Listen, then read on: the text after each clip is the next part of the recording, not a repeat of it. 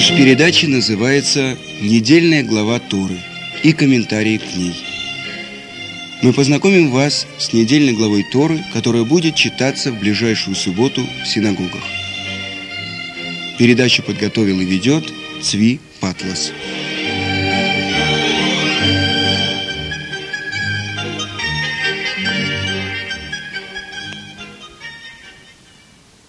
Итак, сегодня мы начинаем четвертую главу Торы, главу Ваера и явился. О чем же рассказывает наша недельная глава? В ней рассказывается о том, что было обещано Аврааму, что у него родится сын, именно от Сары, о том, что произошло с пятью городами, то, что по-русски называется Содом, Гамора – и то, что случилось с их жителями, о спасении Лота, о том, как царь Авимелех забирает Сару себе во дворец и как он вынужден ее вернуть Аврааму, о рождении и обрезании Ицхака, о том, что повелевает Ашем Аврааму прогнать Агарь и его старшего сына, сына Авраама, Ишмаэля, о союзе с царем Авимелехом и о последнем, десятом испытании Авраама, требовании Творца принести в жертву Ицхака. Мы говорили о первом испытании Авраама, о том, что Неброд, правитель Вавилона, в ответ на отказ Авраама поклониться идолам, бросает его в печь. И так написано в некоторых книгах, что первое испытание – это как раз огненная печь в городе Ур-Каздим. Э, дальше мы говорили в главе Лехлеха первое обращение Творца к первому иври, к первому еврею в мире Аврааму, то, что он должен оставить родную землю. Дальше в землю, в которую он приходит, э, в Эрецкнаан, именно в этой земле голод. Творец повелел ему пойти в эту землю, именно в этой земле голод. И вот Авраам вынужден спуститься в Египет. Голод в Эрецкнан – это третье испытание. Дальше в Египте Сару забирают во дворец фараона. Дальше следует война между Авраамом и его воспитанниками и четырьмя могучими царями, которые пленили Лота, когда они воевали с городами Содомом и Гомором. Дальше следующее испытание – это завет между частями, между рассеченными частями животных, во время которого Аврааму были показаны четыре будущих изгнания его потомков. Дальше следующее – заповедь обрезать себя и всех домочадцев мужского рода. Дальше повеление изгнать Ишмаэля и его мать, и последнее, десятое испытание, это то, что называется в Таре Акида, связывание, повеление принести в жертву своего сына Ицхака. А теперь начнем читать нашу главу. С чего же она начинается? Первые слова, по которым называется наша глава, «Ваейры», «Ваейро», «Ваейра Эйлав Ашем Беалоней Мамре, Вегу Йошев Петах Аогель, Кихом Айом. И показался ему Творец в Дубраве, принадлежащей Мамре, а он сидит у входа в шатер, потому что жаркий день.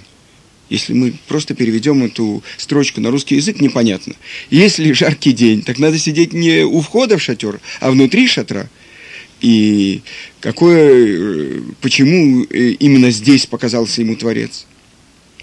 И для этого мы должны вспомнить, чем завершается предыдущая глава, Лехлеха.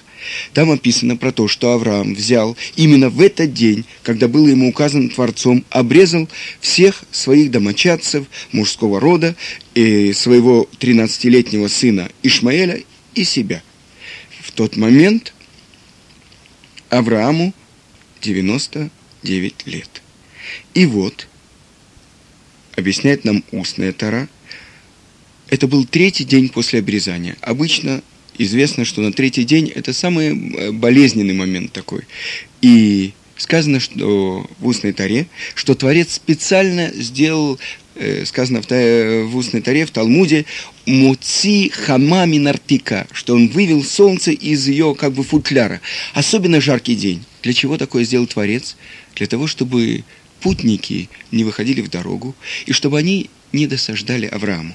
Вы знаете, что шатер Авраама был поставлен на перекрестке дорог. У входа обычно есть один вход в, шат, э, в шатер. У Авраама были четыре входа в шатер.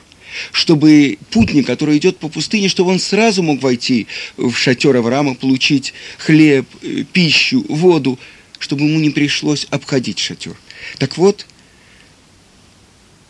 чтобы не было путников, чтобы не было гостей в этот день. У Авраама Творец выводит особенное солнеч... Э, солнце, особенно печет в этот день. Но что делает Авраам? Казалось бы, у него есть справка от врача. Можно отдохнуть, ну поболеть, ну отдохнуть немножко. 99 лет, третий день после обрезания. Не может это перенести Авраам. Я, назначение мое, открыть качество Творца, качество милосердия, хесед – что же я делаю в этот момент? Я сижу и прохлаждаю в своем шатре. Почему нет гостей? Может быть, они узнали про обрезание, может, поэтому их нет. И он посылает своего раба Элиезера, чтобы он поискал. Может быть, где-то есть путники. И он возвращается, говорит, нет путников. И выходит Авраам, говорит, может, ты плохо искал, может быть, они где-нибудь есть. И вот, Творец видя, что Авраам не хочет быть освобожден от заповеди принятия, принимания гостей, гостеприимства, а наоборот, даже несмотря на боль, несмотря ни на что, он ищет гостей. И тогда Творец посылает ему гостей в виде трех путников, трех бедуинов, трех арабов. И вот сказано, что Авраам поднимает глаза и видит, и вот трое человек находятся в отдалении, и он видит Дальше, что они сомневаются, идти к нему или нет. И сказано, что побежал навстречу к ним Авраам и говорит им, «Я вот возьму немного воды, вы омоете ваши ноги, и вы сможете прилечь под деревом, а я возьму ломоть хлеба, и вы подкрепите сердце ваше, потом пойдете». На самом деле, что он им предлагает? Немножко передохнуть под деревом, ломоть хлеба.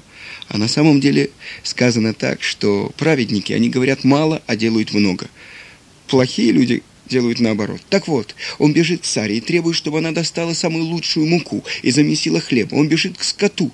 И что он берет? Написано в устной таре, что он взял он зарезал трех телят. Зачем трех телят? Что э, в каждом теленке, ну, я не знаю, 40-50 килограмм минимум мяса. Так это недостаточно? Нет, он хочет взять самое вкусное. Он хочет взять язык, язык и не просто так, а с горчицей, чтобы дать им самое вкусное, что есть у него. Для этого он зарезал трех телят. И он стоял возле них под деревом и развлекал их, а они ели. Но объясняет устная Тара, что это были ангелы.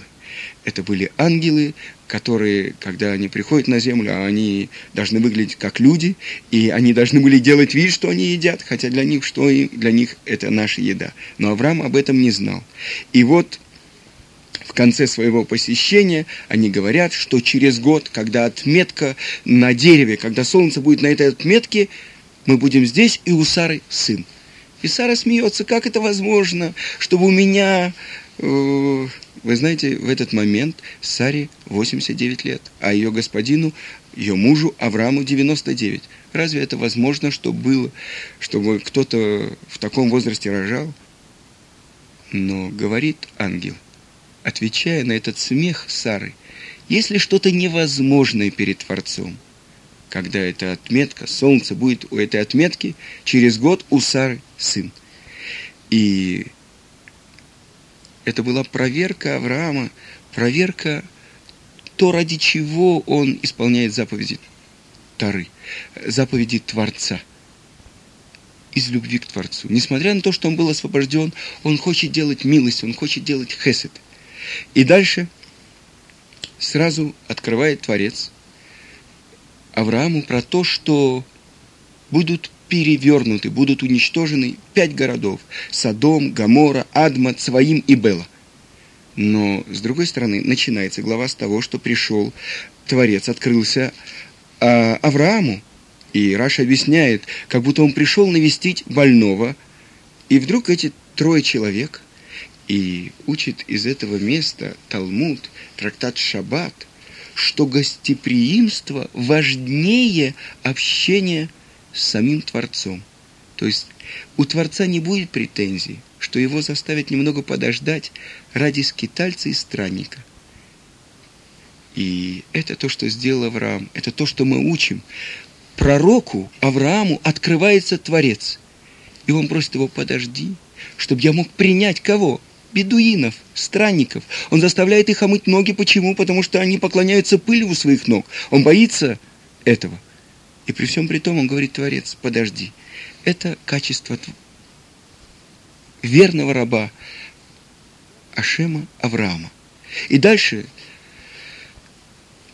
говорит Творец о том, что будут перевернуты эти города. Почему они должны быть перевернуты? То обилие благ, которое дает Творец э, этим городам, та сытость, которая была у них, она сделала этих людей черствыми. Они подумали, если будут гости в наших землях, в наших городах, то нам будет э, меньше благ. И поэтому в своей книге Равицкак, издеваясь над этим, пишет в кавычках «Постановление горсоветов городов Содома и Гаморы предусматривало строгую кару нарушителям этого закона». Какого закона? Без содомской прописки нельзя было давать ночлег человеку.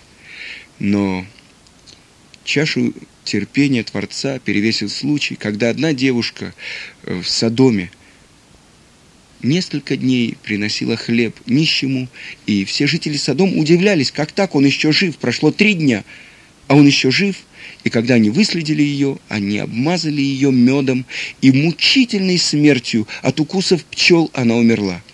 И вот Творец открывает Аврааму, что он идет уничтожить эти города, в которых так нарушается воля Творца. Вы поняли? Творец заинтересован в том, чтобы люди делали друг с другом милость, делали хесед. Здесь, в этих городах, делали антихесед. То есть полностью противоположно воле Творца то, что делали жители этих городов. И несмотря на это, Авраам просит, если там найдется 50 праведников, то есть 10 праведников в каждом городе, как же ты можешь уничтожить и праведников, и злодеев?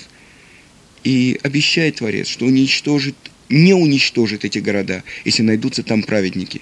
И последнее число, на котором останавливается Авраам в своем торге, в своей защите этих городов, хотя бы 10. И дальше говорится о том, что действительно приходят ангелы в Содом и встречает их воспитанник Авраама, Лот. Ну что, воспитанник Авраама, воспитанник этого праведника делает в самом, э, э, как бы, противоположном Аврааму месте, в Содоме. И известно, написано так, за какие заслуги был спасен Лот, был, э, были спасены его две дочери, и написано так э, в Берешит Раба. Мазхира Захарло Лелот. Какую заслугу вспомнил ему Лоту? штика, шешатак ле Авраам шамар лесарай ахотии. Вегуа я йоде вешотек. Заслугу того, что Лот промолчал, когда при входе в Египет Авраам сказал про Сарай, она моя сестра. Он знал правду и промолчал. Какую правду он знал? Ведь на самом деле, если мы посмотрим, э, Сарай была дочерью Арана, родного брата Авраама, который был сожжен в Урказдим. А Лот, он ее родной брат. И вот в тот момент, когда Авраам говорит, это моя сестра, Лот, он мог бы сказать, я тоже брат. Ага, что такое странное, сколько братьев? Он промолчал, и он сказал, я тоже родственник. Э, дальше говорится про то, что был ссор, ссора между пастухами Лота и пастухами Авраама. И что же говорят пастухи э, Авраама? Они говорят, это неправильно то, что вы пасете на чужих пастбищах. Это воровство. Говорят им пастухи Лота, что за проблема? На самом деле вся земля кому принадлежит? Аврааму. У Авраама нет детей. Кто его наследует? Лот. Так это наша земля. И тогда Авраам говорит Лоту, ведь люди братья мы – если ты пойдешь направо, я налево. Оставь меня. Почему? И Равыцкак сегодня мне объяснил, как его пятилетняя дочка Хава, она сказала, что значит люди-братья, из-за этого надо расставаться? Нет, потому что написано в Раше, что э, Авраам и Лот были похожи. Поэтому что люди будут говорить? А, это Авраам. Одно он говорит, а по-другому поступает. То есть он учит служить Творцу, а на самом деле ворует если его пастухи пасут скот на чужих пастбищах. И поэтому просит Авраам оставить Лота, чтобы он оставил его. И где же поселяется Лот? Его ученик, его племянник, родной брат Сарай. Он выбирает себе место с дом. Почему? Потому что там тучные пастбища для его скота. И вот за какие же заслуги мы говорим получил он избавление, что приходят ангелы и говорят, что мы вынуждены, что вывести тебя из города, иначе мы не сможем перевернуть этот город. И Лот, и его две дочери спасаются из этого страшного места, которое Лот выбрал сам, потому что когда оставляет он Авраама, он говорит «И эвши, лобе Авраам, вы лобе локав». То есть не нужен мне ни Авраам, ни его Бог. И человек из-за стремления к имуществу, к наживе, он оставляет своего учителя, оставляет путь, на который его наставлял Авраам. И это то, что он получает, полное уничтожение его имущества. И при всем при том вспоминается ему его заслуга, то, что он не выдал Аврааму. И больше того, в наших книгах написано, где Творец скрывает царя Машеха. В полном противоположном месте, где никто его не будет искать. Где? В Содоме. Потому что от Лота и от его дочерей происходит Рут Мавитянка, прабабушка царя Давида, родоначальника рода, из которого происходит Машех. А теперь я хочу поговорить на другую тему, то есть то, чем завершается наша глава. Последним, о последнем десятом испытании Авраама, которое он выдержал. Вейи Ахара Дварима Эйле, Ваэлоким Нисает Авраам. И было после событий этих, и Творец испытывал, испытал Авраама. Вайомер – עליו. אברהם, ויאמר הנני, ויאמר קח נא את בנך, את יחידך, אשר אהבת את יצחק, ולך לך אל ארץ המוריה, ויעלהו שם לעולה על אחד הערים, אשר אומר אליך. Возьми, прошу тебя, сына твоего, единственного, которого ты любишь, Ицхака, и иди в землю моря, и вознеси его там в жертву на одной из гор, о которой я скажу тебе. Но для начала мы должны понять, зачем Творец испытывает Авраама? Разве он не знал, что Авраам выдержит это испытание, как все предыдущие девять? Почему в этой строчке стоит слово «на», «пожалуйста»? И объясняет это устная Тара, чтобы другие народы не говорили, что для этого народа я делаю поблажки, что для этого народа я делаю чудеса. После десятого испытания, когда Авраам достигнул цельности, он получил право быть близким Творцу, быть избранным по праву. И с другой стороны, Творец испытывает только праведника – Потому что э, приводится такой пример, горшечник, который продает горшки. Слабый горшок, плохой горшок, он не будет показывать покупателю. А сильный, крепкий, он бьет, он говорит, пожалуйста, я могу бросить его, стукнуть а, об пол, я могу ударить по нему, проверяй его, пожалуйста. И В своей книге Равыцкая говорит, что никогда Творец не подвергает человека испытанию, которое он не может выдержать. И если кто-то говорит, я был вынужден украсть, убить, изнасиловать, это ложь. Знаю он твердую, что ему тут же отрубят за эту руку, что ему придется всю жизнь выплачивать вполне конкретную, весьма приличную сумму, скажем, 30 тысяч долларов. Он удержался бы. Так зачем же нужны вообще испытания? И для этого есть много объяснений – но одно из важных объяснений – это то, что мы говорили в предыдущей главе. Маасе, а вот Симан Лебаним. То, что происходило с нашими працами, это знак на поколение. Это знак на поколение для его потомков. И вот Авраам выдерживает все эти испытания. И самое страшное – последний, десятый. На самом деле, многие люди, которые поверхностно знакомы с текстом Тора, они говорят, это что-то умопомрачение.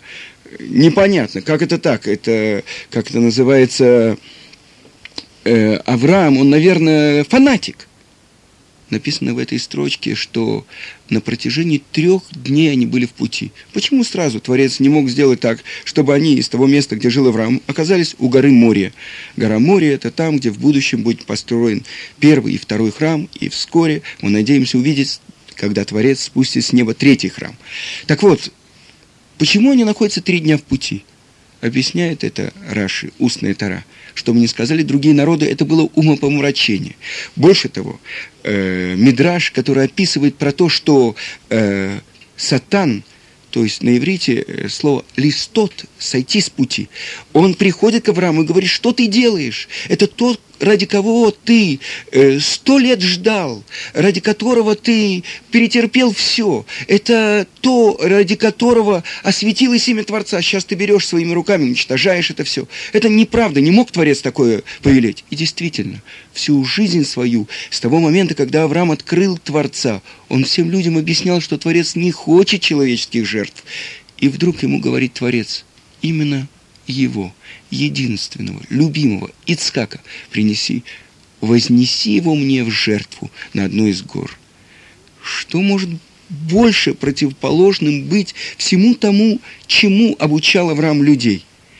И сразу Тара говорит, и поднялся Авраам рано утром, вояшкем Авраам Бабокер, и оседлал осла своего, и отправился в путь.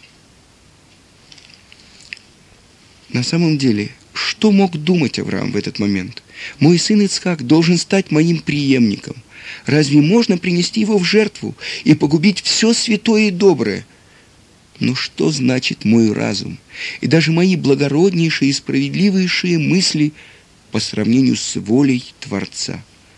Поэтому я отказываюсь следовать своему разуму и выполняю приказ Творца.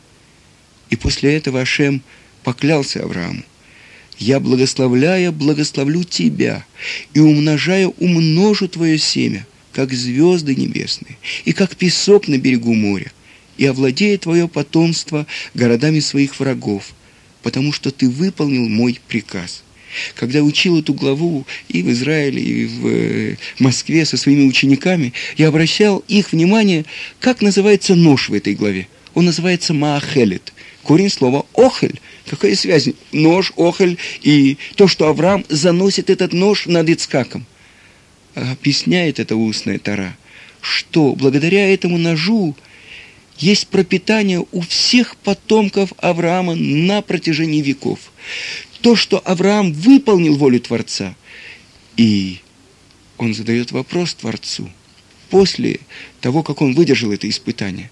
Ведь ты мне сказал, Творец, Бейцкаки Карели Хазера, в Ицкаке наречется тебе потомство. И ты же мне сказал, вознеси его мне на одну из гор, которую тебе укажу. Это ведь противоречие. И говорит Творец, я тебе сказал, не зарежь его, не принеси его в жертву, а вознеси его мне. И это то, что ты сделал. И на самом деле, вместо своего сына Ицкака Авраам приносит овна, который запутался там рогами. И говорит Авраам, я не сойду с этого места, пока ты, Творец, не поклянешься мне. Если мои дети отойдут от моего пути, запутаются в своих прегрешениях, ты простишь им их грех. И говорит ему Творец, посмотри, что это? Видишь рога этого овна? Когда в Рошашана они будут трубить в шофар, это будет напоминание мне о том, что ты сделал, что ты готов был принести свою надежду, продолжателя твоего дела, единственного, Ицхака, для того, чтобы выполнить мою волю. И поэтому в конце главы говорится, что Авраам называет это место «Творец увидит» Ир-э. И это то, что просит он, что из этого места Творец видел потомков Авраама. За заслуги наших працев, Авраама и Ицхака, за заслуги этого события, которое произошло на горе Мория, Акида, готовности Авраама принести своего сына Ицхака, что были прощены наши грехи.